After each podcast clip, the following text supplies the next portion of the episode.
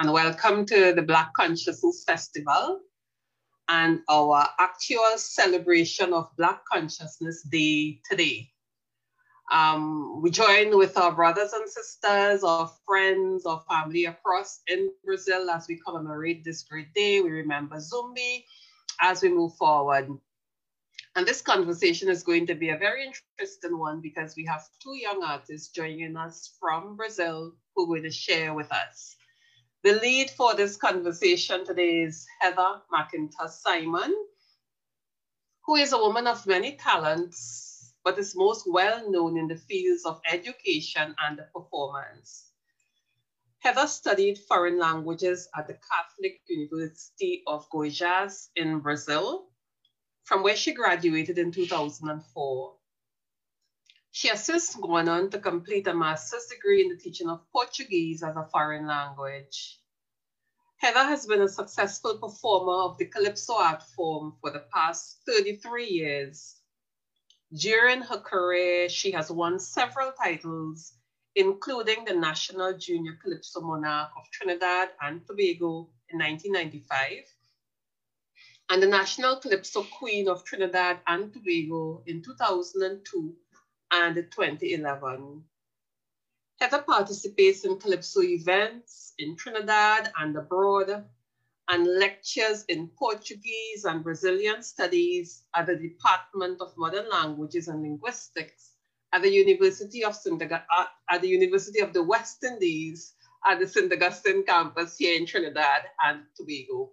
So thank you and welcome, Eva.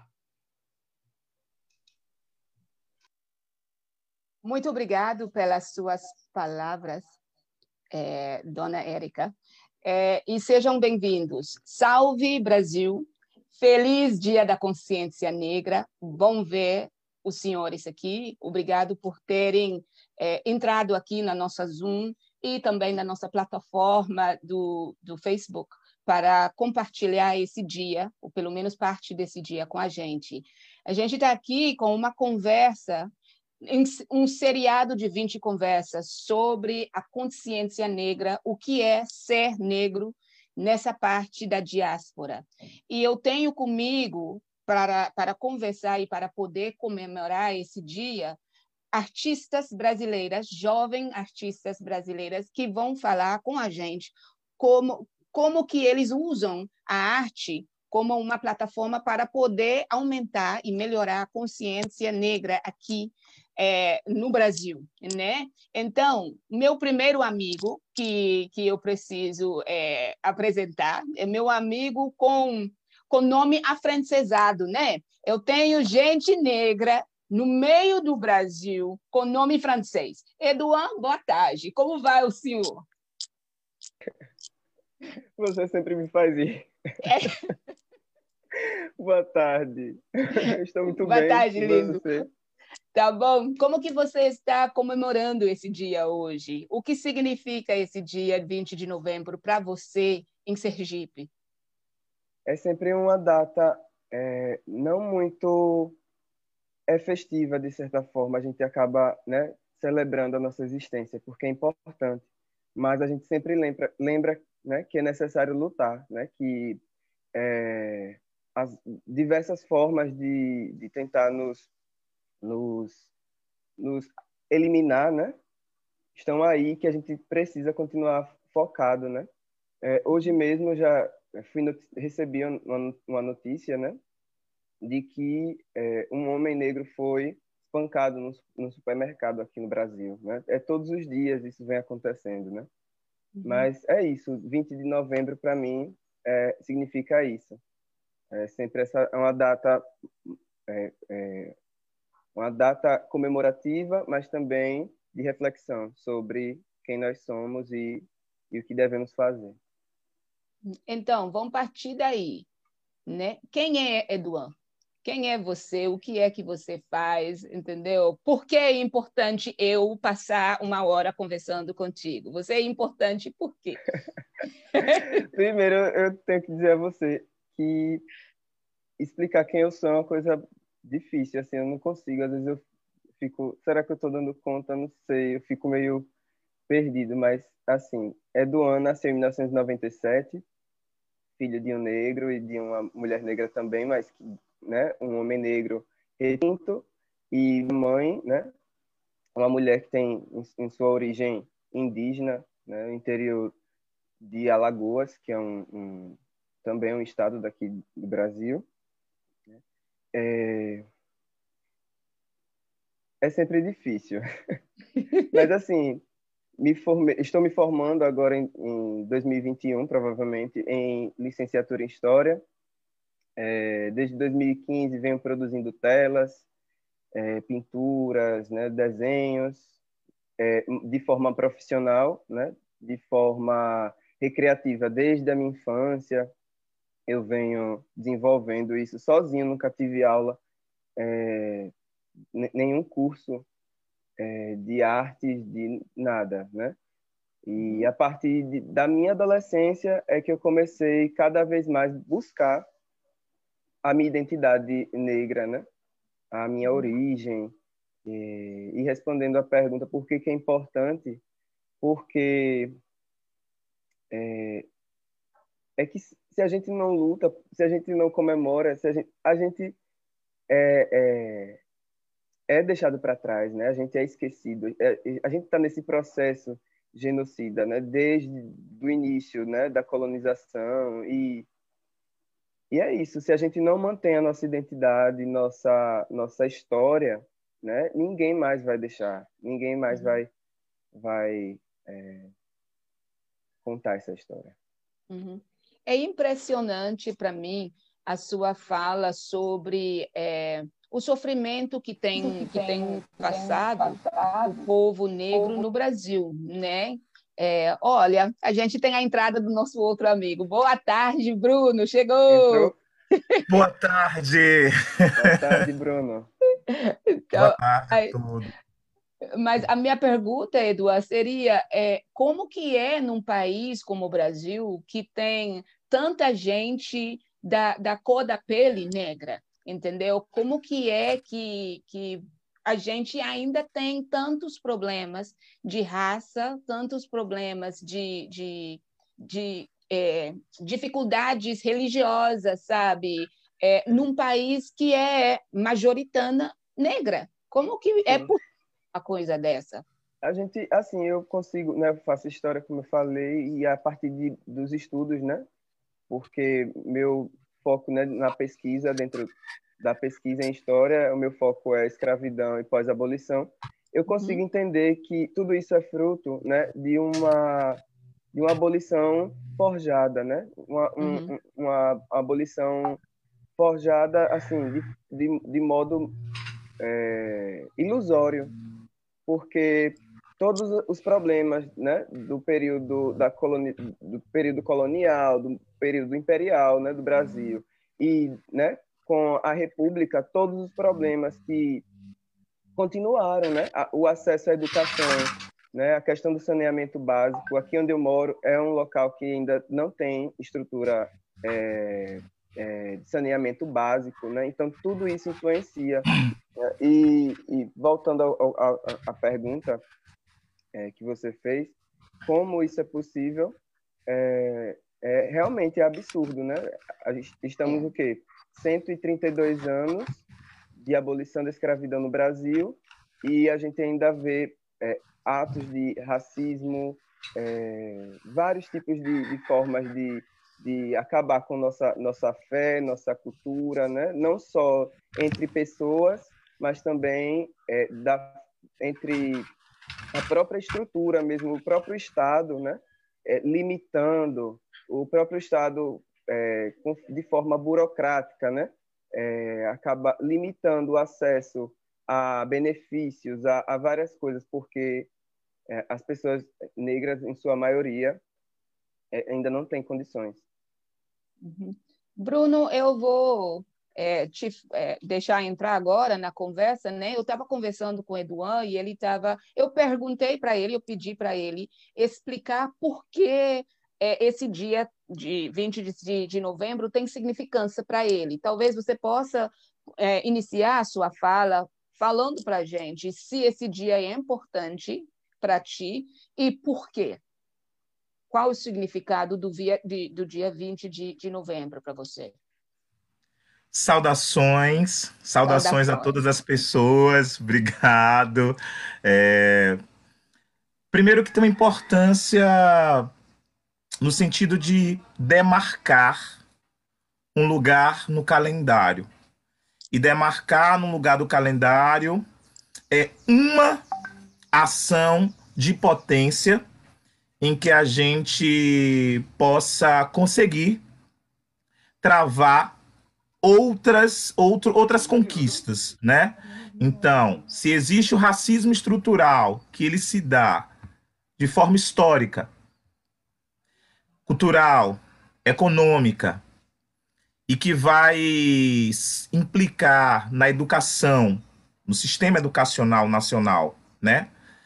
É, demarcar o 20 de novembro é um marco no calendário. Isso já é um ponto importante para a gente enfrentar outras conquistas ou reivindicar outras questões. Então, para mim, ele se faz importante nesse sentido. Mas não podemos deixar de é, pensar a folclorização do 20 de novembro quando reduz a nós negros é, apenas esse dia para falar de quem somos, porque somos todos os dias, a partir do momento que nascemos. E uhum. aí tem uma, uma, uma frase que eu vi na internet, eu não sei quem é o autor, mas hoje a gente já não está mais no dia da consciência negra, a gente está no dia da paciência negra. É porque é somos muito pacientes para tratar. Então, eu acho que é muito nesse lugar. Ele tem a sua importância. É um, é um, é um ponto, é uma ação de enfrentamento. Né? É, é, é interessante que você Eu... falou da, dessa data de comemoração, sabe? Que a, o, a importância de marcar a data. Mas o problema que às vezes acontece é que colocamos uma data, como você bem falou, e aí é, o pensamento só revolva a data e não o resto do ano. Acontece, por exemplo, com o Dia Internacional da Mulher, sabe, onde comemoramos a mulher naquele dia, mas o restante do ano é, a mulher está sendo espancada, sabe, batida, estuprada. E acontece também com a gente, como, como negro, né? Que nesse dia a gente celebra e tem toda essa, essa esse foco no negro nesse dia, mas para os outros 360 e tantos dias do ano, ninguém se importa com o negro. E, e Eduan falou para a gente mais cedo que houve uma notícia de, de um homem negro sendo espancado hoje entendeu? Justamente hoje. Vocês acham, vocês dois, que no Brasil já perdeu o, o significado do dia, que o dia é só um, um, um símbolo aí que, que, que, só a gente lembra em novembro, ou é, está é, o movimento para o, o, a inclusão do negro está sendo é, é, crescendo pelo Brasil inteiro. O que, que achas? Eduardo, não sei se você quer começar. Bruno, pode responder? Pode. Posso. tá, Já que você pode falou, ser. né? ah, então eu posso responder. Não, eu posso responder, então. Não, eu posso falar, eu posso falar. É eu pensei que... Hum, tá, então tá. É, mas só que é, eu tenho que lembrar vocês, a gente está falando um pouquinho rápido, temos nossos dois amigos intérpretes Vamos é, dar uma pausada de vez em quando para que eles possam é, conseguir Traduzir. seguir a fala, né? Olha, se a gente entende o, o racismo estrutural como controle de corpos negros para se manter o poder, a, a, a dominação né, do capitalismo, que isso é histórico, econômico, social, desde um, uma propaganda de TV a uma embalagem de produto no supermercado, o racismo já está implicado.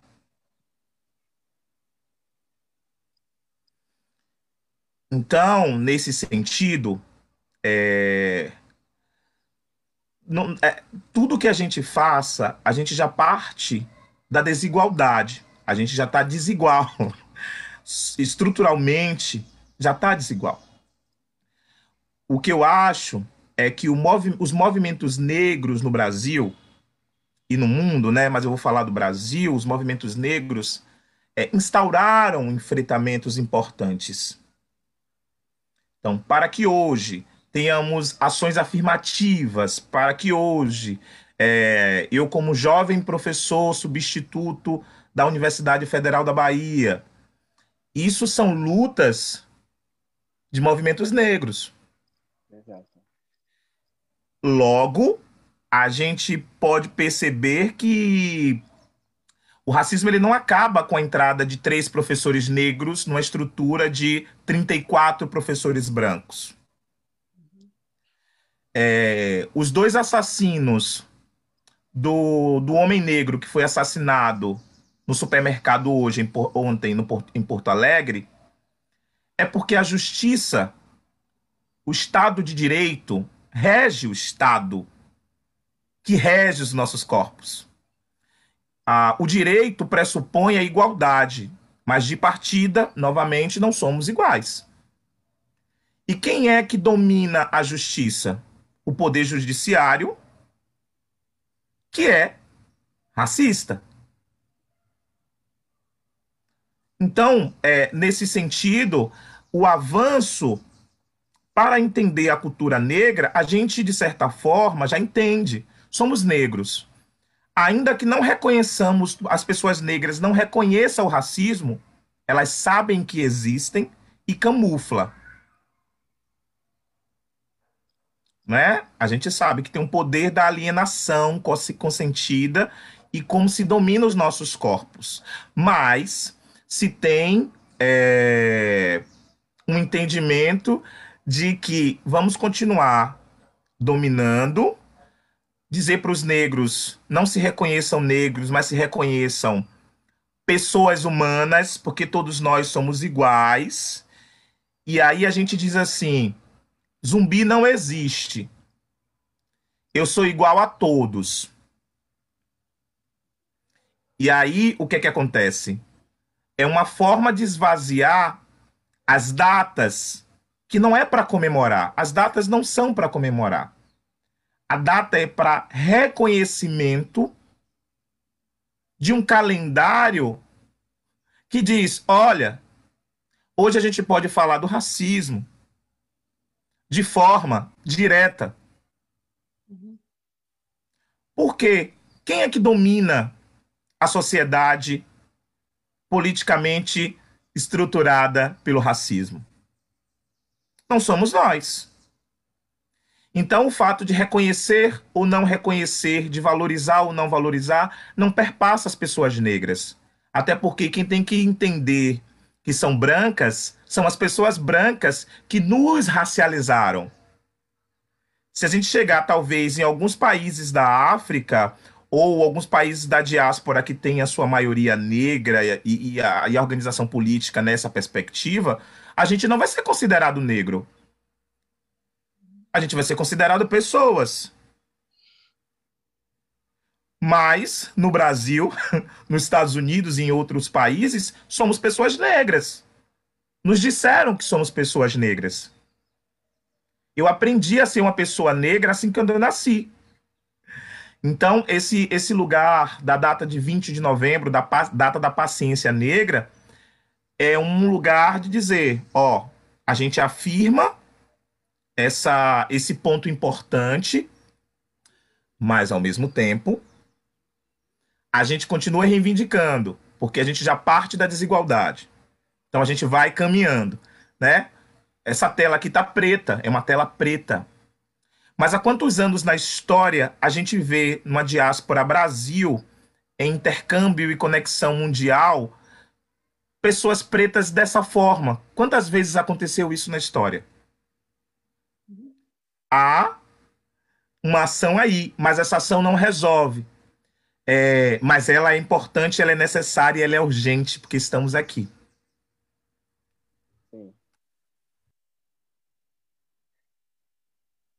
Pode falar, falar, Eduardo. É, é, Bruno foi perfeito, foi perfeito, perfeito, perfeito. E assim, é, é, emocionante mesmo estar aqui com vocês, né, no momento desse de troca, né? E ainda mais, né, quando a gente é, a gente para para perceber, né, que alguns ah, existem eventos, né, que são comandados, né, e que ao invés de estarem preocupados com essa com essa com essa é, com esse diálogo entre pessoas pretas sobre experiências e tal, né, produzido por pessoas não negras, né, é, justamente é, quebra com essa lógica do, do que a gente, enquanto pessoa preta, deseja, né, de fazer justamente essa essa conexão mesmo. E, e o evento está de parabéns por estar fazendo é, esse brilhante trabalho com, com a mediação Obrigada, dessa linda moça. Sabe? E é, é como eu falei, né?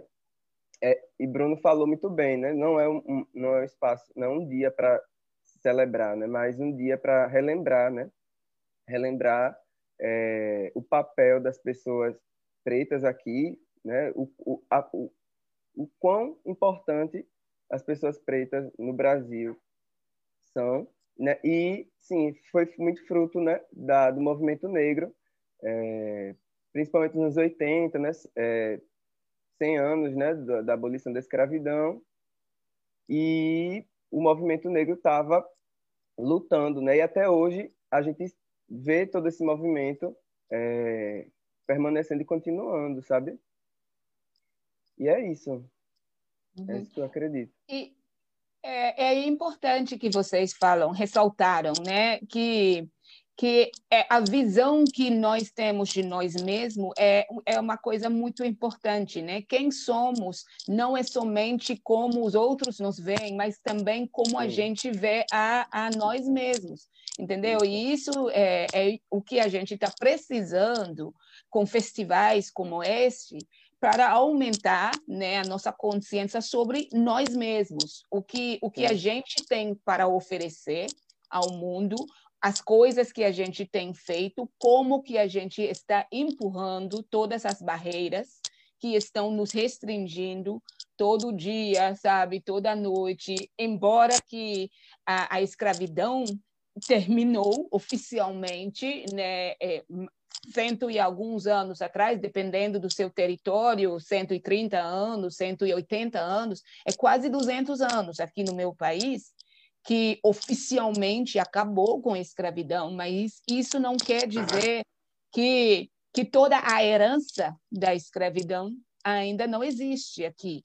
Né? Ontem, na, em uma aula que eu tive com uma turma aqui na universidade, os meninos é, estavam falando que que é, às vezes as coisas que acontecem não é evidência de racismo, que tem outras razões pelo quais entendeu? Por exemplo, a situação de George Floyd, que virou famoso nos Estados Unidos, havia uma, uma moça negra né, na, na turma que estava dizendo que talvez não fosse uma situação de racismo, entendeu? Que talvez fosse outra coisa. Então, a nossa reflexão como gente negra é importante na conversa, né? Então, eu gostaria de, de per perguntar para vocês o papel de vocês neste, neste momento, né? Vocês dois são, são artistas. Então, qual é o papel que você oferece para o mundo para ajudar essa consciência, essa reflexão sobre a nossa vida, nossa, no, no, nossa, nossos, nossas crenças, entendeu? Tudo que nós somos, nossas religiões, tudo mais. O que é que vocês estão fazendo para ajudar é, a empurrar a raça negra um pouquinho mais adiante, né? Não sei se a gente começa com o Eduardo, é, fala para a gente sobre, sobre a sua arte, o que é que, que você faz, né? Tá bom. Então, eu vou saudar, primeiramente, a ele. Olha, a gente pode colocar aqui para o povo, né? Você vai lá falando e a gente, Coloque, a gente coloca para todo mundo a sua fotografia. Pode ser depois Excelente. que quando, quando eu terminar a minha fala, então. Certinho. Pode ser. Tá. É... Saúde Exu, né? Modupé Exu. Porque, assim, esse ser artista é o movimento, é estar em movimento, né? Ser negro também é em movimento. Né? E eu também queria chamar atenção para uma coisa, é que quando a gente fala movimento negro, tende a unificar, né? Como se algo fosse algo né, muito, mas a gente sabe que são movimentos negros, né, agindo, ora se articulando, ora procurando, né, estratégias específicas a cada espaço, cada lugar.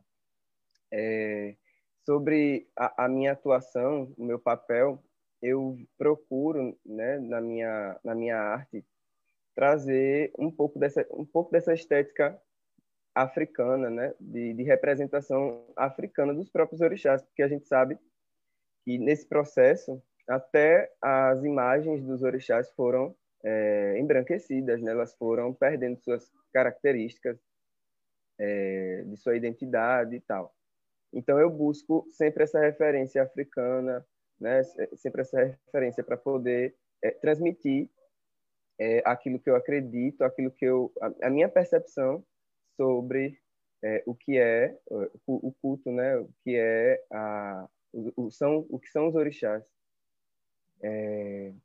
E é isso. Eu busco é, levar essa essa arte, né? Para as crianças, para as pessoas, né? Participei de um evento é, do Fórum de Educação Escolar Quilombola, né? Promovido pelo Núcleo de Estudos Afro-Brasileiros indígenas daqui da Universidade Federal de Sergipe, onde eu fui bolsista. E aí eu tive um momento com uma criança, assim, pude conversar com ela, né? Ela do quilombo, eu não vou lembrar o nome do quilombo que ela faz parte, né? É, ela de um quilombo e eu explicando o que é esse processo diaspórico através da arte, né? Eu peguei um papel e fui desenhando o mapa da África, fiz o, o, o, o a América do Sul e fui mostrando as principais rotas, o que, de onde é que a gente veio, né? De, de onde a gente foi trazido, né? Trazido, Arrancado. Né? Uhum. E aí, é, de certa forma, isso, né? Ajuda muito, ajuda muito nessa consciência, né? Ativa essa consciência, né? É, outra atividade que eu desenvolvo né, é oficina de arte. Oficina, eu falo sobre a cultura Ashanti, os símbolos Adinkra, e aí eu vou, né, já, já fiz essa oficina junto com Periferia Ambulante, que é um, uma organização é, não governamental, né, é, é um movimento mesmo, assim, tem Margot Oliveira como principal, né, é, expoente, participei, fomos na escola aqui na periferia e foi ótimo, assim, as crianças ficaram, né, todas é, empolgadas com aquelas informações. Né? Eu fiz essa conexão entre Brasil e África, né? Os símbolos adinkra nos portões aqui no Brasil, né? Nas ruas daqui de onde eu moro. É, tem portões que têm as formas né? dos símbolos adinkra. Então, esse meu papel é desde a minha estética, né? Desde o meu visual é, até aquilo que eu produzo. Eu tento é, alcançar esse público para que eles, assim como eu, né, pude perceber a minha identidade, entender a minha identidade, quem eu sou, que eles também tenham essa essa oportunidade, né? Tenham esse esse impacto, né? né? Porque a gente está preso dentro de uma cultura que não é a nossa de certa forma.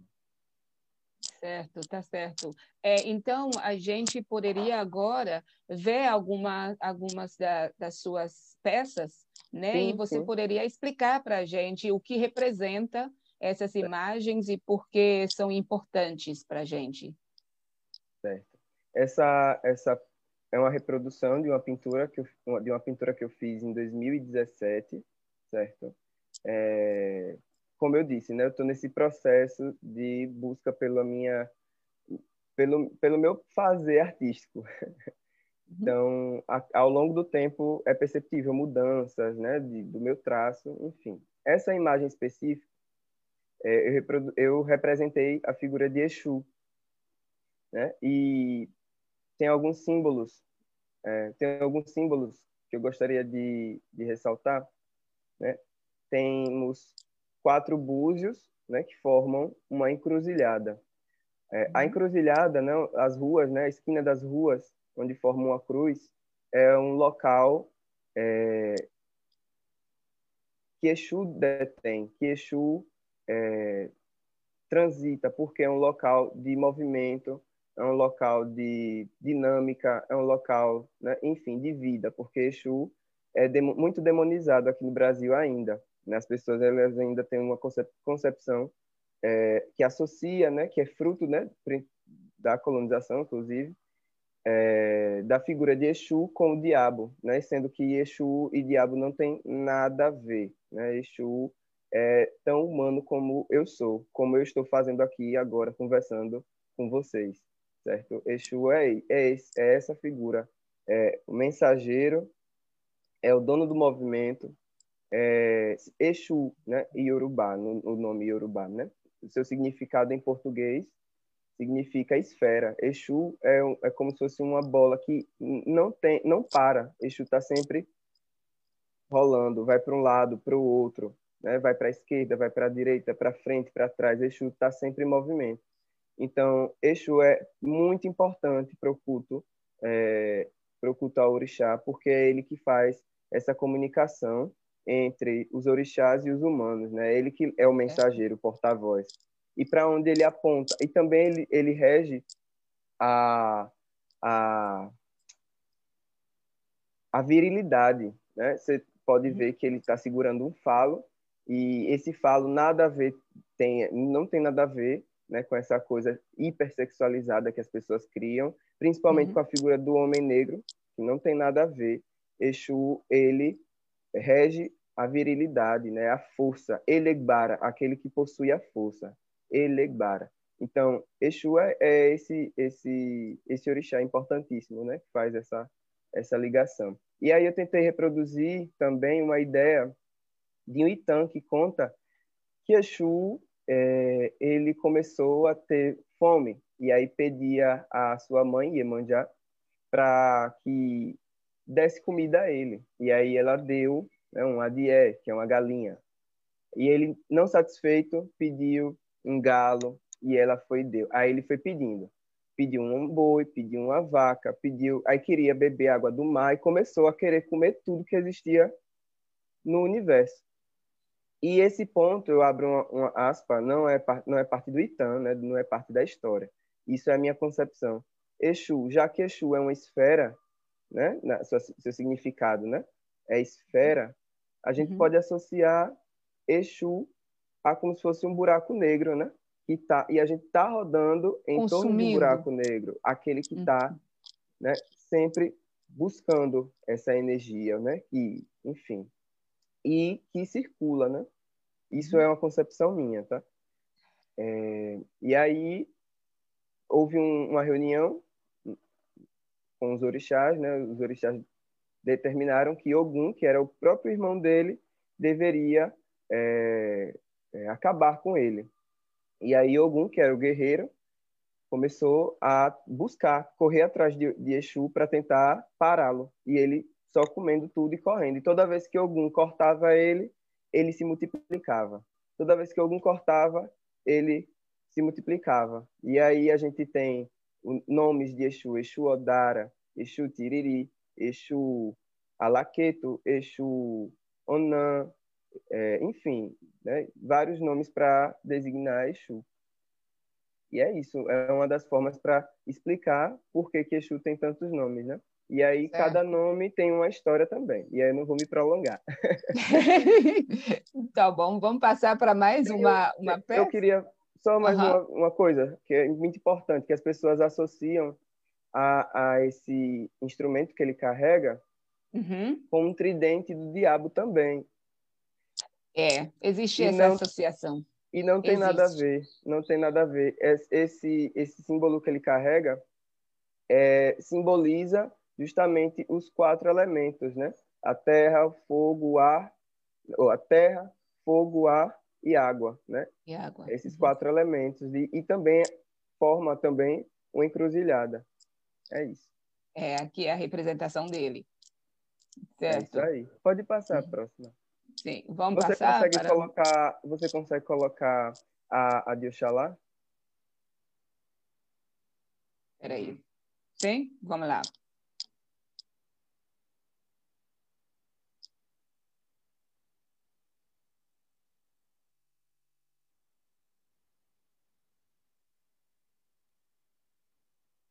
Partilhou? Aí, é, isso uhum. já é 2020, um pulo de três anos. Uhum. E aí eu já trago nessa, nessa, nessa pintura é, um, um, Ai, como é que fala? Esqueci o nome técnico agora, mas enfim, já são carimbos. O fundo eu fiz com carimbos, né? Que formam caracóis.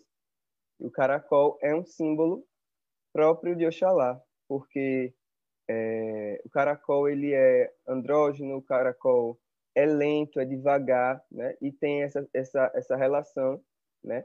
Com a criação também, porque Oxalá tem essa ligação com a criação, com a criação do mundo, né? Oxalá está ligado é, à, à formação dos seres humanos, à formação da vida, né? Da cabeça que, no, que nos, nos orienta, né?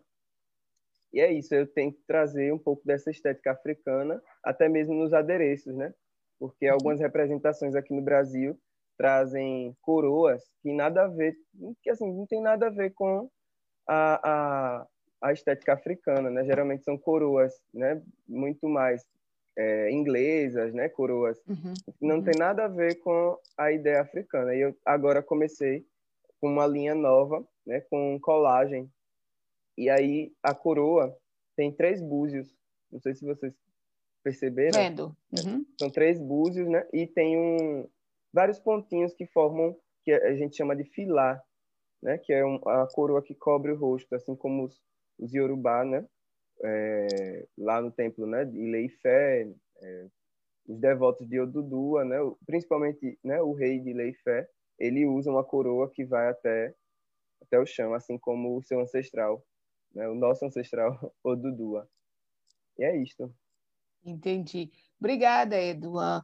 E se a gente poderia agora né, passar para o Bruno, porque Eduan é artista plástico, mas a gente tem o Bruno, que é um outro tipo de artista, né? É, então, é, Bruno, fala para a gente é, do, da sua trajetória, é, qual é seu papel e como que você usa a sua forma de arte para poder avançar um pouquinho mais o nosso povo no seu cantinho do mundo, né?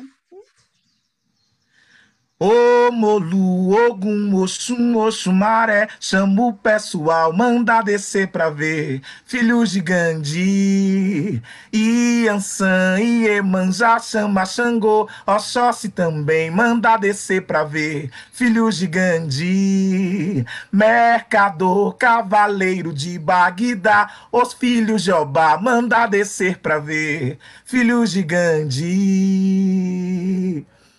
É, gente, eu não sou cantor, mas. Ainda bem, né? mas até Carlos Henrique aqui deu risada, tá vendo? É, o, que eu, o que eu fico pensando é a construção do Brasil é uma construção que conserva nos terreiros de candomblé, nas religiões de matrizes africanas, um complexo filosófico, modos de vida. E aí nos faz entender, a partir da filosofia africana, ressignificada no Brasil, que a gente toca, a gente canta, a gente dança, a gente reza, a gente pinta, a gente vive em comunidade. Não é tão romântico. Mas dentro dessa complexidade, a ancestralidade me colocou artisticamente como artista da dança.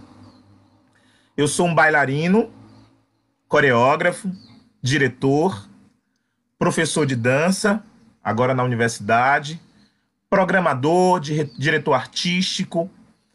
Tudo que eu puder estar tá desenvolvendo e produzindo com a arte do corpo. O corpo é uma tecnologia ancestral, então é esse lugar que me coloca no mundo. Por que eu digo que o corpo é uma tecnologia ancestral? Porque se a gente pensar o período de escravização no Brasil, é, no navio negreiro, que os escravizados não podiam trazer os seus elementos, os seus objetos físicos, malmente a sua roupa. O que é que a gente herda? Da onde se preservou? No corpo. O corpo só. O corpo é tecnologia ancestral, é no corpo, qualquer que seja, qualquer coisa que a gente faça no mundo. É o corpo que está na a memória está no corpo.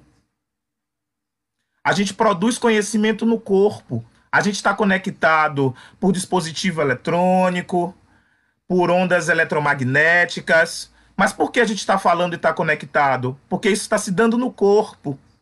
A gente está se relacionando no corpo. E é esse lugar do corpo que eu me faço artista e pensador. E isso eu aprendi com meu pai e eu aprendi com minha mãe. Os meus principais teóricos de vida. E como eles me ensinaram, são esses lugares que eu, com a dança enquanto coreógrafo, enquanto diretor artístico, estou alertando para os meus pares e díspares quem somos. Mas não só no lugar de apontar o racismo, não. A gente precisa reconhecer as violências para reconhecer e dizer que existe, que é uma forma de enfrentamento, mas buscar também outras ações de enfrentamento. E a dança produz conhecimento. E da dança que eu falo é a dança negra, ou, como Patrick Aconi, senegalês, fala, danças negras. Então, é, eu criei em 2008 uma companhia de dança chamada Experimentando-nos Companhia de Dança, que é composta por artistas negros e de periferia das cidades da Bahia. Então, são muitos espetáculos que a gente construiu. Um tempo depois, a gente começa a circular pelos quilombos, pelos bairros, pelos grandes palcos da hegemonia e a gente começa a desenvolver projetos e submeter projetos que só os brancos faziam. Mas quem vieram, quem, quem veio antes da gente, outros artistas também já estavam fazendo isso.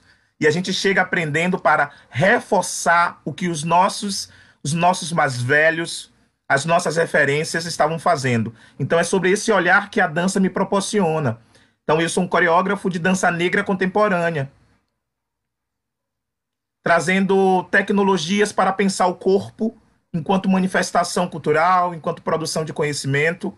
E isso no coletivo. Eu sou um coreógrafo de uma companhia que tem produtora negra, que tem bailarinos negros, assistentes coreográficos negros, design gráfico negro. Hoje, a, a, em sua maioria, tem formações é, de nível superior em psicologia, pedagogia, em cinema, né, em museu, museologia, em comunicação, né, é, em dança, né, a maioria formada em dança, e entender que em 12 anos, depois de fundado uma companhia em que passou muitos artistas jovens negros como nós, a gente entende que o mercado continuava nos excluindo enquanto produtores artísticos em dança. E aí a gente cria o EPA, Encontro Periférico de Artes. Certo. E esse encontro periférico de artes, ele nada mais é do que um aquilombamento,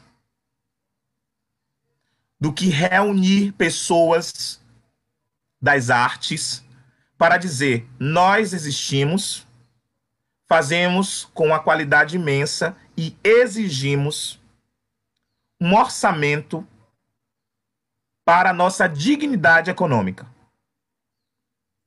Porque a negritude no mundo é a base da economia. É. Uhum. É por conta da gente que eles dominam, eles controlam os nossos corpos por conta disso, por conta disso. A base da economia. O imposto está pautado na raça, que é a maioria da população aqui no Brasil. Eles que sustentam, nós sustentamos os impostos. Nós que compramos os produtos brancos.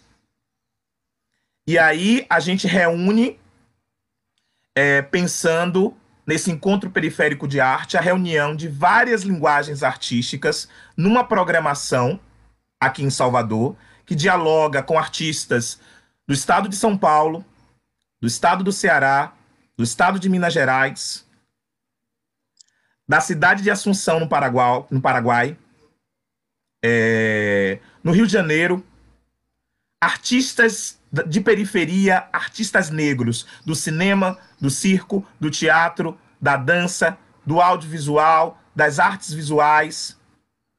E a gente já fez isso em três é, edições. edições. E com quase zero de recurso, conseguimos movimentar a cidade de Salvador e o EPA, com três edições, se instaurou enquanto um evento de reivindicação dos lugares pretos, porque na periferia a gente já faz. A gente quer os centros da hegemonia para ocupar os nossos lugares. Então, eu, como diretor artístico desse lugar, eu exijo, eu não estou pedindo, eu estou exigindo. A Constituição brasileira precisa ser respeitada. Então, eu, como artista, exijo o meu lugar e exigindo meu lugar, estou exigindo o lugar dos meus pares, de Eduan, enquanto artista, enquanto tantos outros que a gente não conhece. Fui questionado, mas por que o festival não vai para a periferia? A periferia já produz cultura. Mas quem construiu o centro fomos nós. Quem construiu os grandes teatros, os grandes prédios? Quem quem são, os quem são os funcionários das construções civis dos grandes centros e mansões dos brancos e poderosos? Somos nós. Então queremos os espaços que dizem que são centro, que é nosso por direito. Porque na periferia a gente já faz o pagode baiano. Na periferia a gente já produz as nossas danças periféricas. A gente quer ocupar um espaço em que a gente não quer ser só funcionário uhum. ou expulso desse lugar. Então é isso que eu faço. Exato. Uhum. Exato. Eu quero teatro grande, eu quero o maior teatro da Bahia para acontecer o EPA. Eu quero que as danças periféricas que acontecem na rua aconteçam nesses espaços. Sim. Então eu sou essa pessoa, junto com um monte de outras pessoas, como Inai Renan, pesquisadora, bailarina e produtora, como Raina Santos, coreógrafa, pedagoga de arte e cultura, como Fred Lopes, fisioterapeuta e artista multi, né? Como Fabrício, fotógrafo, percussionista, músico, bailarino. Claudiana, produtora executiva, formada em dança, coreógrafa e dançarina, e agora idealizadora de festivais. Então são muitas, não vou falar o nome de todo mundo, mas eu falo o nome dessas pessoas que são autônomas e que constroem o EPA e que constrói a companhia. E eu sou essa pessoa que estou para aglutinar pessoas jovens como nós, para dizer: Cuidado com o patriarcado, que a gente precisa dizer assim, ó, oh, vocês estão chegando agora, vão com calma. Não, a gente quer fazer também, estamos juntos. Uhum. Então, vamos né? ver então, um pouquinho de um, um clipe vamos, que a gente Vamos, tem, um videozinho que resume o, o EPA. A ideia da, da, do EPA, né? Parabéns pelo trabalho.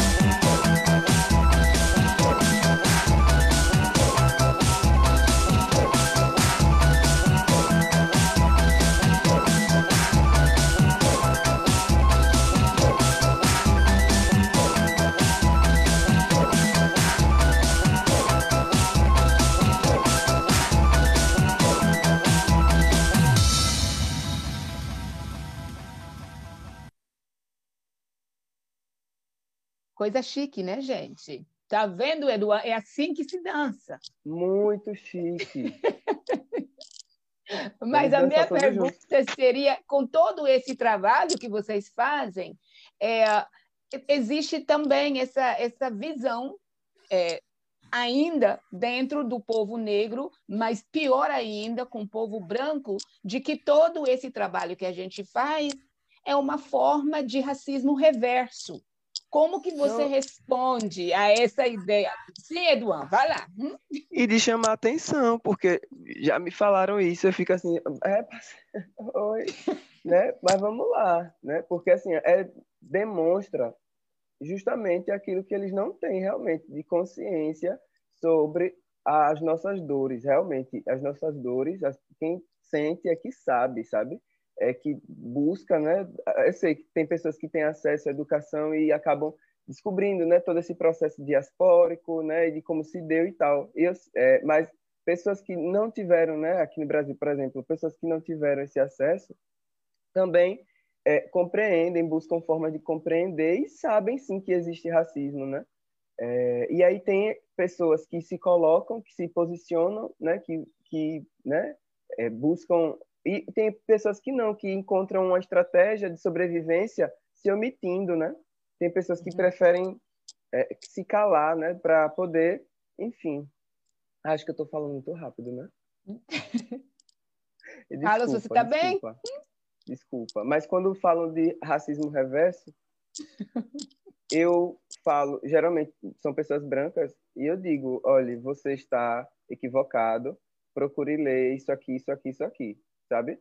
Você está equivocado, procure ler, se informar, né? principalmente se for pessoas que buscam a religiosidade de matriz africana. Aí que é, é, é assim não tem diálogo mesmo, é só, olha, eu oriento, sabe?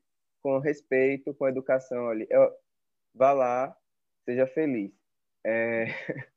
Mas é por isso. falar em religião, Eduardo, é, vocês hum. dois são filhos de santo, né?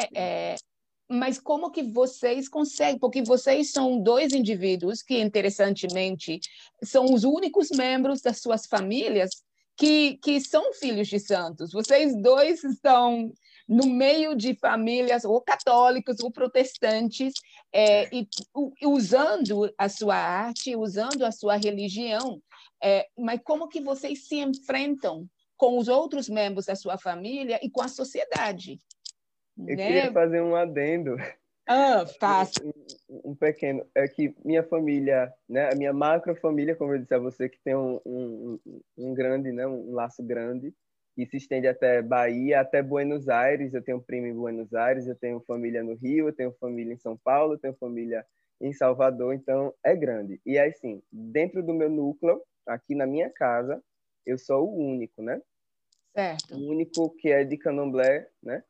É, mas na minha família, no macro, como eu expliquei, existem pessoas, né? Em Salvador tenho primas, Dani, Fabi, é, Ana Paula, Paulo Henrique, enfim, muitas pessoas assim que são de Umbanda. Tenho meu primo aqui em Sergipe, que é, é candomblé também Angola. E assim, como eu disse, foi um processo. Eu vou tentar diminuir o meu ritmo, porque eu fico, enfim, um, um pouco empolgado. É, em nome de processo... Carlos, eu te agradeço. foi um processo, assim, dessa minha busca pela por minha identidade que me levou ao candomblé, né? E foi um processo também fazer com que essa minha família, né, mais próxima, é, a geração de meu pai, elas pudessem compreender o que é essa religião entre aspas, né, e, e essa cultura, porque mais que religião, né, é um modo de ser e de viver, sabe? Então, é, é basicamente isso. Não é nada sem luta, não é nada sem um choque, sabe? Sem esse embate. Sempre precisa ter esse momento meio, né? E depois as pessoas foram, né? É, compreendendo, respeitando, né? Enfim. Mas é isso, pelo menos é isso. Eu queria também fazer, falar um, um, uma coisa importante que eu não falei no início, mas que eu acho que é legal para as pessoas entenderem assim mais ou menos minha trajetória. É que em 2008, como eu te falei, né, naquela conversa, eu participei de um concurso com os, os, os filhos da, dos colaboradores da Universidade de Tiradentes, né, universidade conhecida aqui, e foi um concurso de arte. É, a temática era o Natal e aí eu saí vencedor nessa nessa nessa nesse concurso. É, além desse concurso, é, eu também participei já agora em 2020 é, de, um, de, um, edital, edital Quarentena da Gente, onde as pessoas é, tinham que produzir alguma arte né, com relação à questão da Covid e como é que estava sendo desenvolvido é, os trabalhos assim em casa, né? E aí, com base nisso, eu montei um cartaz e fui premiado é, nesse edital. Acho que foi em abril, por aí. Foi em abril. E ontem eu recebi uma notícia, estava numa live é, da, da, universidade também, Departamento de Filosofia, e recebi a notícia é, de que fui terceiro, o terceiro classificado no edital é, arte, arte, do Quilombo, da Fundação Ainda Palmares. bem que a gente está tendo essa conversa neste ano, porque ano que vem você vai ser chique demais, eu não vou poder conversar contigo, né? Jamais, Eu jamais. vou ser humilde demais para me envolver Nada no disso. seu espaço. Tá vendo? Não, rainha, rainha, eu é que vou ficar sem jeito. Mas é Muito isso, é, fui informado, né? Parabéns. busquei Uhum. informação e realmente fui terceiro classificado no ranking Nordeste. Eu concorri, né, no primeiro, foram 600 inscritos, é, na segunda etapa, né, passaram 300, se eu não me engano, passaram 300 e pouco, e foram 100, são 100 escolhidos, e eu fui o terceiro do ranking Nordeste. Do 100. E aí muito eu bom. já chorei, já pulei muito com minha mãe, sabe? Essas vitórias acho que alegram, né? Assim como me alegra, eu acho que alegram quem, quem estiver assistindo, porque eu acredito muito nisso, que quando um dos nossos consegue algo, né? Eu sempre falo aqui para os meus, meu, meu irmão e para minha sobrinha, eu falo que quando alguém consegue algo é para a gente vibrar junto, É sabe? todo. É, pois é. Porque é assim que nós, o povo negro, vive em comunidade mesmo, não é isso? Isso. Ninguém consegue sem a ajuda, sem o apoio Isso. dos outros. Isso. assim e que a gente faz. eu preciso também aqui de forma pública agradecer a minha prima Amanda, Amanda Rodrigues, que me falou desse edital e só tinha menos de uma semana para fazer minha, inscri- minha inscrição, menos de uma semana. Eu tive sorte que eu já vinha produzindo material e que daqui a pouco eu vou estar disponibilizando, né, para todos. Muito É bom. Muito bom. E você, Dom Bruno, como que você consegue lidar com, com, com os problemas de religião? Porque ainda no Brasil estamos sabendo que o candomblé não é aceito, que ainda tem essas, essas guerras religiosas, né? Que as pessoas de, de, que são cristãos e, e, e protestantes e tudo estão enfrentando é, fisicamente né, os filhos de santo e tudo mais. Como que você consegue lidar com a sua família, com sua comunidade e, e com o Brasil, né, é, com dentro da sua religião? É, eu vou fazer uma pergunta para mim mesmo, que é assim: que bloco é esse que eu quero saber? É o mundo negro que viemos mostrar para você. Que bloco é esse que eu quero saber? É o mundo negro que viemos mostrar pra você. Somos crioulo doido, somos bem legal. Temos cabelo duro, somos black power. Somos crioulo doido, somos bem legal. Temos cabelo duro, somos black power. Branco, se você soubesse o valor que o preto tem, tu tomava banho de piche e ficava preto, pretinho também é. Eu não te ensino a minha malandragem, nem tampouco minha filosofia. Quem dá luz a cego é Bengala Branca e Santa Luzia. Ai, ai, meu Deus! Essa música, ela é muito importante na história do, do, do Bloco Afro Ileaie, que é um dos principais do movimento negro aqui na Bahia, porque ela responde um pouquinho, que bloco é esse, eu quero saber, é o mundo negro que viemos mostrar para você. A questão religiosa, ela não é só religiosa. Devagar, Bruno, devagar, Bruno. Esse povo empolgado, não sei não. Peraí, tadinho do Roberto. Roberto, meu filho, respira. É Roberto, né? Roberto. Desculpa, Roberto. Carlos aqui já tá dando risada. Agora é a vez de Roberto. Você tá vendo? Roberto nem consegue sorrir. Nem consegue. Calma, Roberto. Vou tentar de novo, Roberto. Então, é, a questão religiosa, ela não é só religiosa. A gente vai voltar para o racismo. O candomblé, ela é uma parte da estrutura do racismo, né? Uma parte desse comando. Então, quando eu reconheço, enquanto homem preto, enquanto bissexual, é, enquanto artista, tudo que está à margem da sociedade está junto. Então, a questão religiosa é mais uma. E se eu reconheço o racismo, eu tento, junto com a minha família, propor outras relações. Dizer para meu pai é, o que é o racismo, como se dá, para minha mãe, para os meus sobrinhos que dançam comigo quando vêm aqui para casa. Para minha família sempre tem uma conversa, tem uma proposição, né? Que eu acho que esse é um, é um processo. Então, eu acho que essa é a forma de enfrentamento, inclusive religioso. Porque para mim o candomblé não é religião. O candomblé é um sistema cultural, filosófico. Eu repito isso. Muitos teóricos dizem isso, mas que bom. Porque quando a gente diz que é religião, a gente reduz. E a gente reduz não enquanto fé, mas a gente reduz enquanto a reivindicação das outras religiões que sempre dominaram as civilizações. Então, candomblé é modo de vida ensina a comer, a estar tá junto, a rezar, a cantar, a batucar, a ter ética, a construir, a se organizar socialmente. É. Então eu, é, eu acredito nisso e a própria perspectiva religiosa me ensina a lidar com isso e reconhecer que não é negação religiosa, é racismo.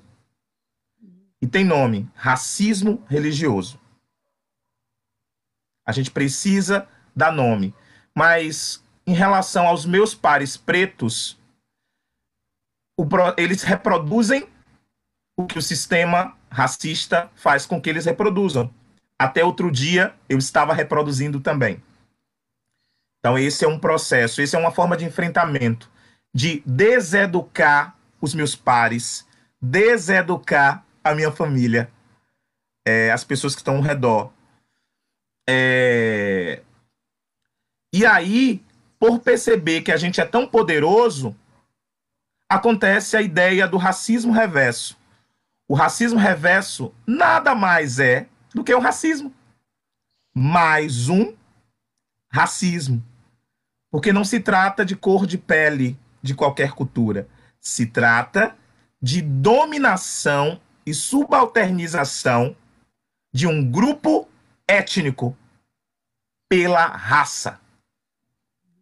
Então, quem acredita no racismo reverso, lute. Lute a sua luta.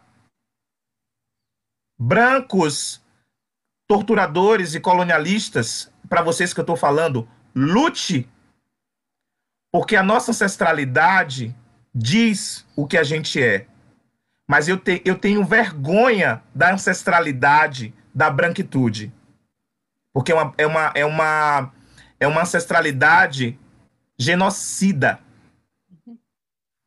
Então, é nesse sentido, eu, eu olho para os meus pares pretos e tento dialogar e esse é o enfrentamento religioso. Gente, eu sou de candomblé, eu sou filho de santo, eu sou filho de Xangô. É uma energia da natureza, é um pensamento filosófico, é o lugar onde eu busco me conhecer. Né? Xangô é um rei da cidade de Oió, na Nigéria. Xangô é o cara da justiça, é o cara dos raios, é o cara. Então eu vou trazendo essa perspectiva filosófica para aproximar. Eu preciso contar, porque os santos católicos já são contados as suas histórias. E aí eu conto, às vezes eu nem digo que é Xangô, depois eu digo, é esse que é meu santo, é esse que é meu orixá. É esse que é meu ori. Meu pai, Exu é a televisão que o senhor está assistindo. Exu é o carteiro que, que entrega cartas. Meu pai, Exu é o repórter que está na bancada do telejornal. Meu pai, o diabo, são os torturadores, não Exu, como disse meu colega Eduan. Eduan, sim. Então, é, são essas formas que o próprio Xangô me dá sabedoria para enfrentar as injustiças. Se o meu orixá busca a justiça, eu estou buscando a entender as formas de justiças que eu posso fazer com meu aspecto religioso, mas filosófico, sociológico, cognitivo, principalmente com a arte. Eu acho que é, essa é uma forma de enfrentamento. E eu fico muito emocionado porque é na religiosidade e nesse complexo cultural que me faz me conhecer Bruno, artista, homem negro. E é por isso, né, Bruno, obrigada. É, é, por isso a necessidade da tolerância, né? Porque a tolerância, justamente, nada mais é, é que o entendimento que nem todos nós somos no mesmo nível, que vai demorar um pouquinho os outros chegarem a nossa nosso nível de pensamento, nosso nível de filosofia, mesmo se eles não é, compartilhem, que eles possam pelo menos entender onde a gente está e respeitar o nosso posicionamento, né? Fala, Eduardo. É, já que Bruno trouxe né, é, as formas que ele é, utiliza para combater né, os, os, preconceitos, né, as intolerâncias religiosas, é, eu gostaria de compartilhar também a, a minha experiência. Você vai cantar será... para gente também? Não, cantar eu não vou cantar, não. Apesar de fazer parte de um grupo de samba, mas hoje não vou cantar, não. Ai, canta, Eduan, canta, canta, Pode canta. Traz o seu canta, pai canta, o cavaquinho, vem lá, canta, canta, canta. Ai, ai. Aí você me, me pegue assim de surpresa. Tá Eu bom, posso cantar no final, posso cantar? Pode, claro. Tá bom, então tá, no final. é porque aí vai me dando tempo para pensar o que é que eu vou, vou lançar aqui. Mas assim, voltando ao que eu me propus a, a falar. É, é, assim, minha busca, né, pela minha identidade que me levou ao candomblé, né, é, que essa essa busca pela minha identidade é muito fruto da minha referência com meu pai, né, meu pai músico, meu pai sambista, homem negro, enfim, é muito potente aqui, hoje mora no Rio de Janeiro. Mas enfim, me aproximei do candomblé em 2012, 2013, né? 2012 eu já estava buscando informações, conversando com meu pai, né, para saber alguma coisa, amigos dele, né, que eram de Candomblé. E aí em 2013 eu entrei no, no terreiro, né, no, no Candomblé, ainda me chegando. E aí em 2014, 2013 a 2014, não lembro. Enfim, eu fui, é, eu fiz um ritual, participei de um ritual, né, que a gente chama de Bori, que é um ritual para a cabeça, para a gente cultuar nossa cabeça, para a gente fazer boas escolhas, para a gente é, centralizar, né? A gente se, se, se recompor de certa forma, recompor um equilíbrio que é necessário, né? E aí, é, através de um obi, que é a noz de cola, é uma semente muito utilizada na África, que é uma semente, uma, a gente né, tem como uma semente sagrada. É, o, o meu pai de santo ele jogou né, e perguntou é, qual era o recado que tinha ali. E aí ele foi perguntando, é isso? E, não, é aquilo? Não. E aí a ancestralidade aí, confirmou que sim. Aí ele entendeu que é, podia ser alguém que já foi de axé na minha família, que Oxaguian, né, o orixá, estava é, chamando atenção. E aquilo me deixou muito curioso. Eu disse, quem será que foi de candomblé na minha família, né? porque até então nesse meu convívio né, mais íntimo só era eu assim não tinha outras pessoas tinha meu primo que eu sabia mas hum, para além disso eu não sabia e aí isso começou a me me, me fazer procurar quem eram os meus ancestrais e aí eu comecei a conversar com minha meu pai está aqui ó. boa tarde ô meu pai muito obrigado por estar aqui prazer prazer É, e aí isso me fez procurar cada vez mais minha, meus ancestrais.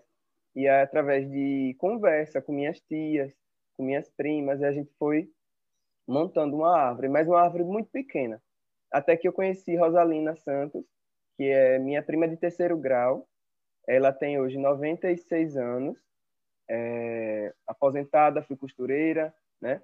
E ela me falou sobre toda a nossa árvore genealógica que a mãe dela tinha contado para ela, de pessoas que ela nem sequer conheceu, enfim.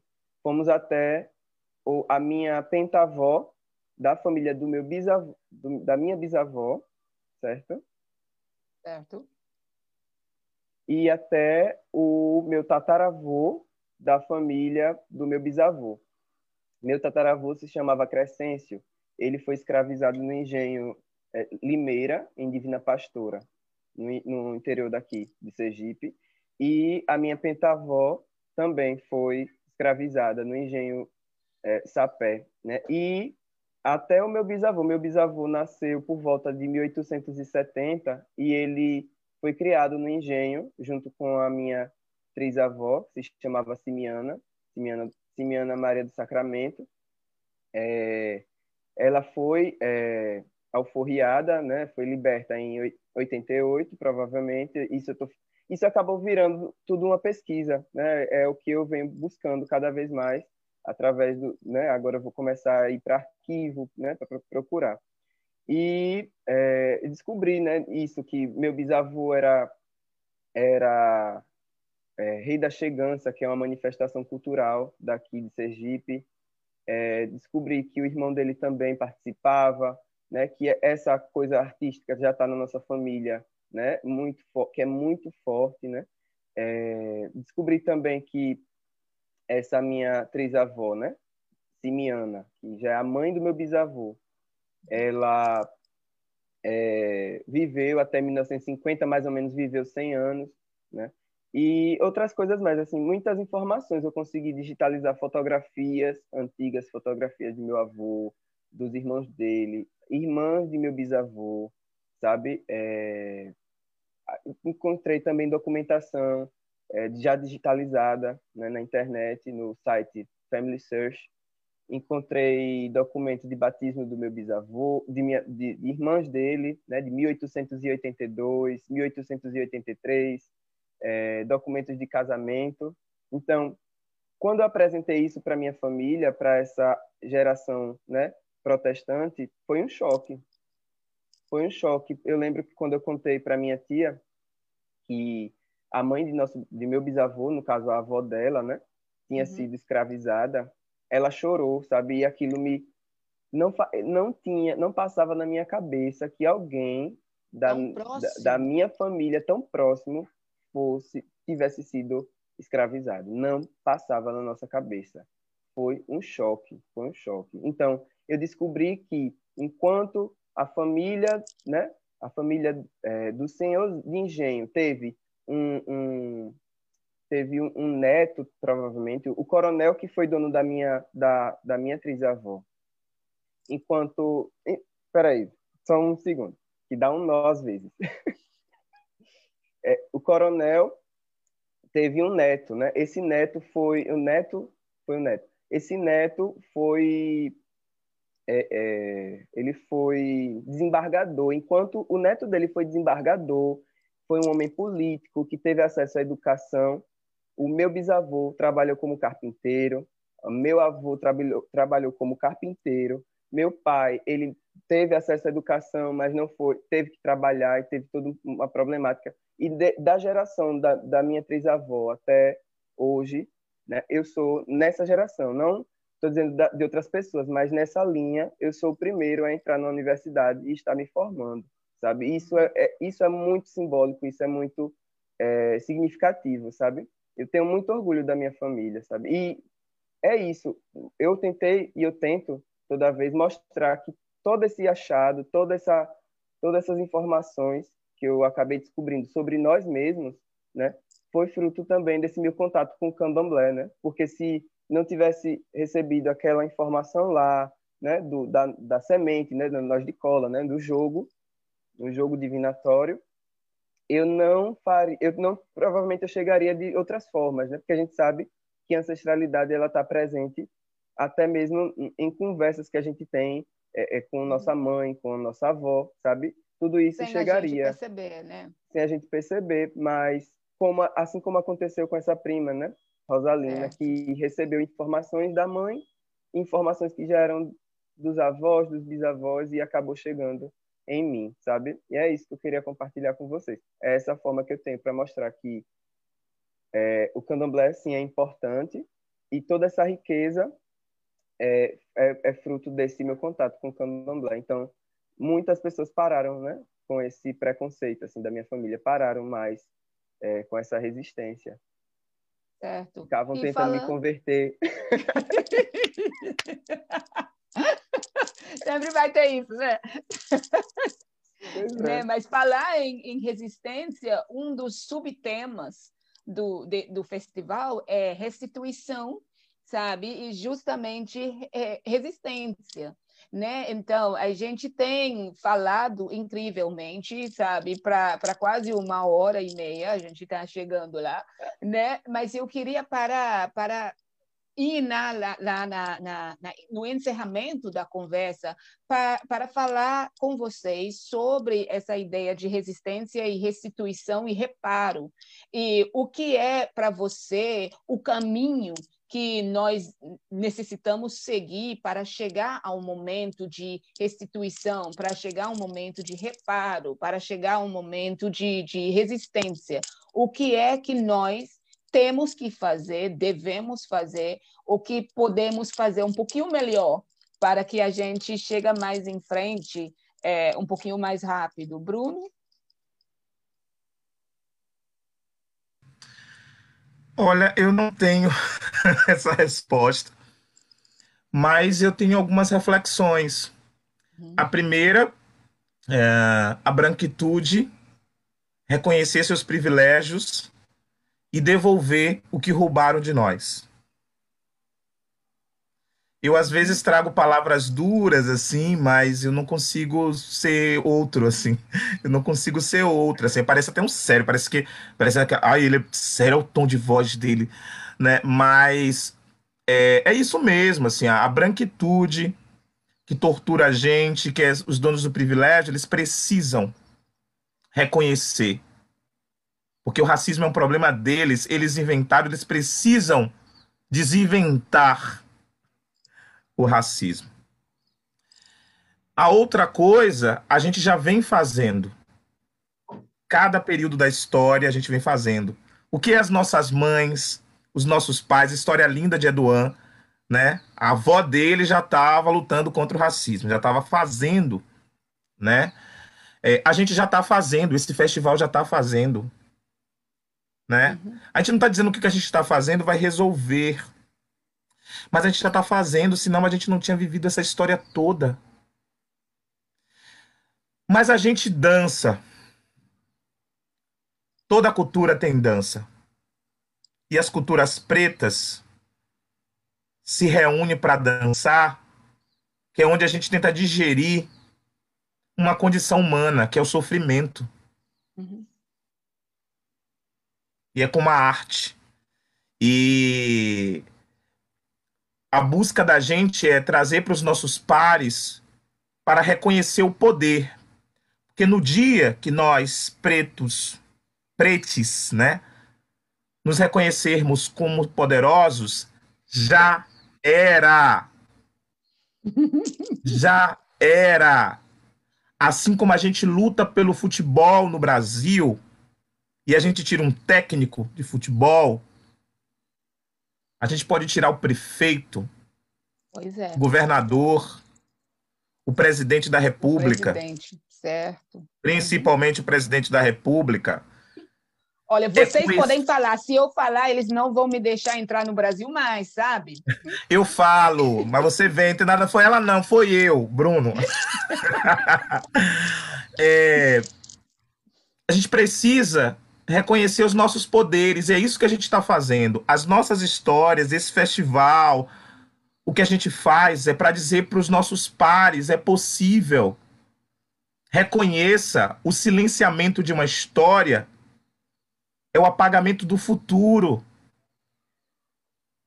Então, e é a gente precisa só reconhecer, então cada vez mais falar para as pessoas perto da gente. Uhum. Para as pessoas que convivem com a gente, que replicam, reproduzem as ações racistas. Porque é a forma mais forte que se tem da estratégia colonial, seja em qualquer lugar do mundo. A gente luta, mas não são todos que lutam. E eu acredito que o candomblé também nos ensina a lutar. Por exemplo, eu sou filho de Xangô. Xangô tem um machado, é o elemento. Ogum tem um agadá, uma espada. Yansan tem o Yeroshin, um rabo de cavalo que faz vento ou de búfalo. Oxóssi tem um ofá, um arco e flecha. Oxum tem um abebé, um espelho. Oxalá, o opachorô, um cajado. Se a gente entender que cada um de nós somos um orixá, e se a gente conseguir lutar do nosso lugar, a gente faz um xirê, e o xirê será a revolução.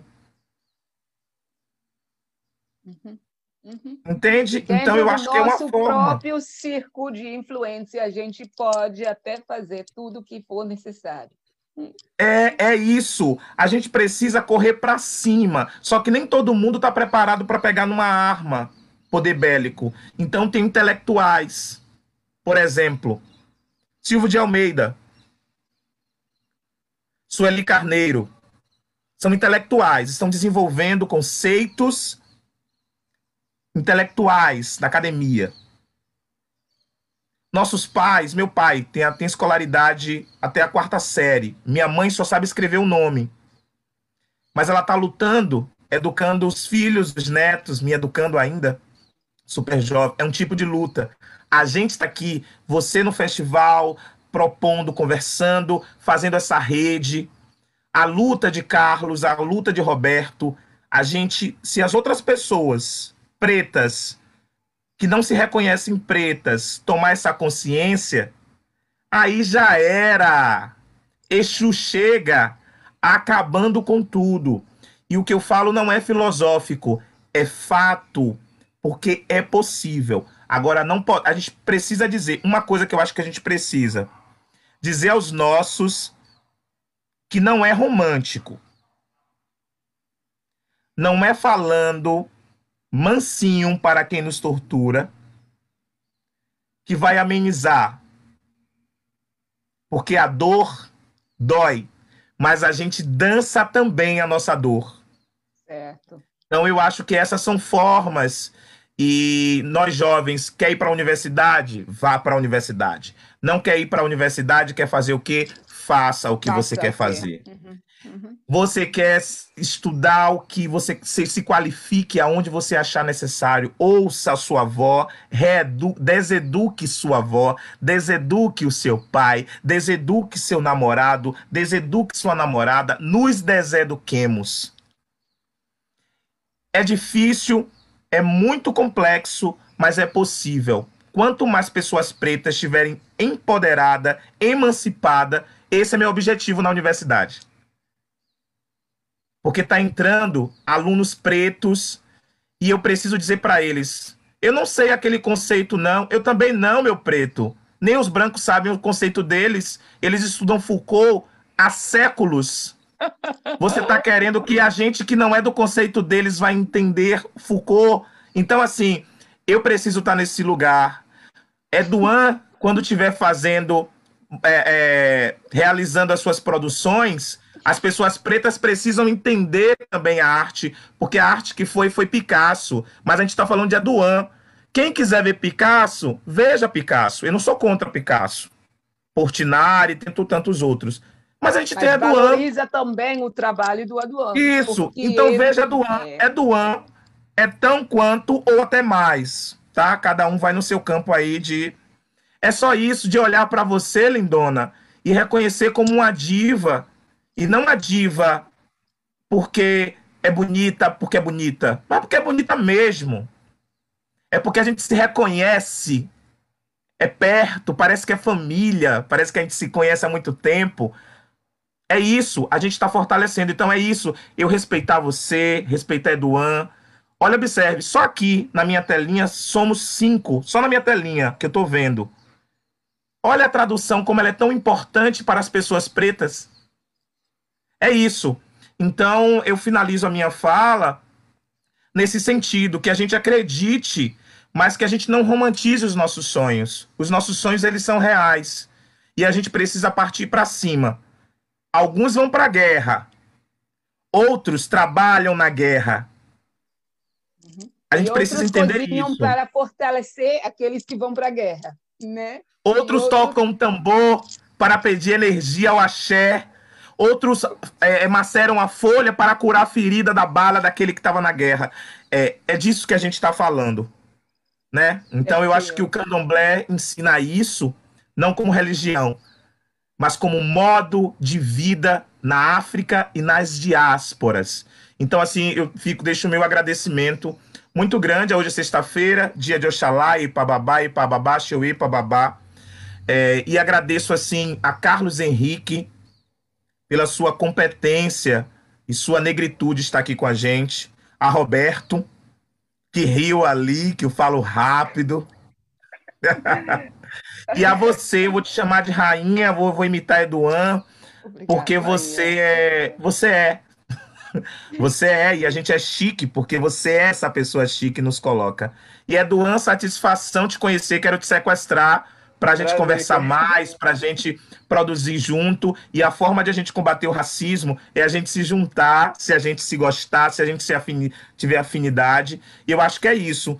Como dono do meu ori, Xangô, Caô, Cabiecilha, Obanixá Caô, Obanixá Caô, Caô, Cabiecilha. Muito obrigado. Caô. É, é o... Eduan, para finalizar, é você tem o, o um minuto, sabe? Porque já tá entra uma outra conversa com a gente. Então, eu aproveito a fala dele para dizer que a gente precisa ter como base justamente, né, é, essa, esse retorno às nossas raízes, para a partir dessa, de, dessas raízes a gente ter poder, né, impulso para construir o nosso futuro, construir o nosso presente e o nosso futuro, sabe?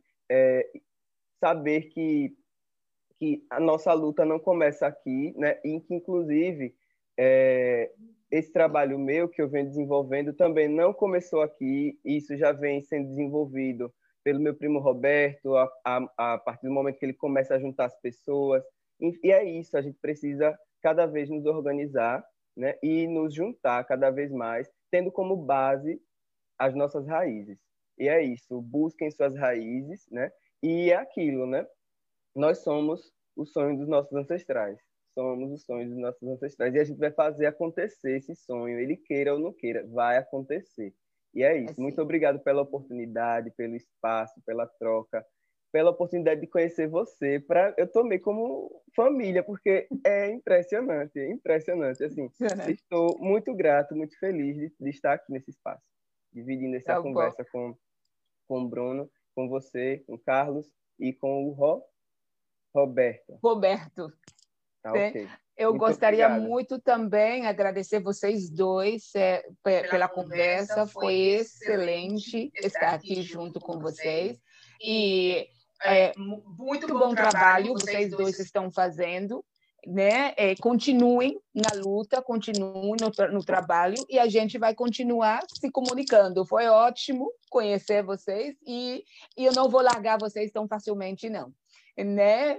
Por enquanto, eu Rainha. vou passando para a Érica para que ela possa é, encerrar essa nossa conversa e, e nós preparar para a próxima conversa que está chegando dentro, dentro de, de uns 15 minutos. minutos tá, tá bom? Obrigado, beijo do coração para vocês. Muito axé. Beijo! Obrigada, Edwin and Bruno, Carlos, Roberto. Heather, thank you, thank you, thank you for that brilliant conversation, for helping us to um, to really commemorate this Black Consciousness Day